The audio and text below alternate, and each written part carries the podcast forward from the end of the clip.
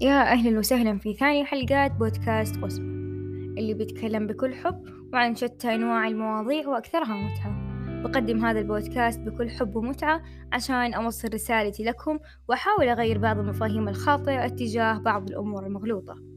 أتمنى أن تتقبلوني بصدر رحب وإننا ننسجم مع بعض ونتبادل أطراف الحديث في تويتر. قدموا لي اقتراحاتكم والمواضيع اللي تبون نتكلم فيها وبحاول أطرح كل المواضيع بكل حب. في هذا البودكاست اللي بيكون بصمة وبداية جيدة لي بإذن الله. حلقتنا اليوم بتتكلم عن موضوع مرة مهم بحياتنا هو الشغف. كلكم تعرفون معناه رغم أنه بسيط لكن معناه جدا عميق. خلونا نعرف ونفهم معنى الشغف. الشغف هو ما يغلف القلب. لما امرأة العزيز تحدثوا عنها قد شغفها حبه. ليوسف الشغف نوعين. خلونا نقول قصة بسيطة عشان نفهم. آه عندي شخصين شغوفين في رياضة السباحة.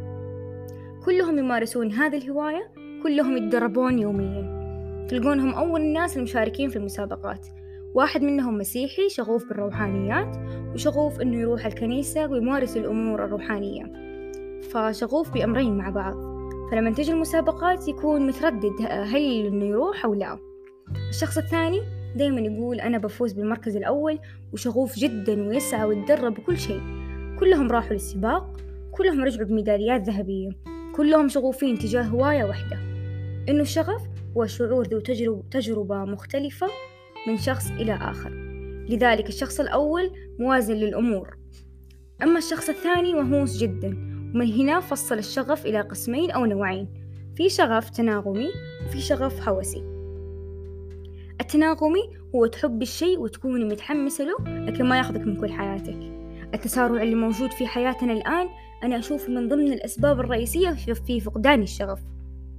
دحين إحنا نخالط ناس تشوفي فيهم تحقيق لطموحاتهم آه، بشكل يومي تقريبا. يوميا تشوفي شخص يحقق طموحه آه، لكن تشوفي نفسك ما حققتي حاجة. أنت تسعين وتحاولين لكن ما عندك نتيجة. وأنت تشوف النتائج عند الناس. فتبدأ عندك مرحلة فقدان الشغف.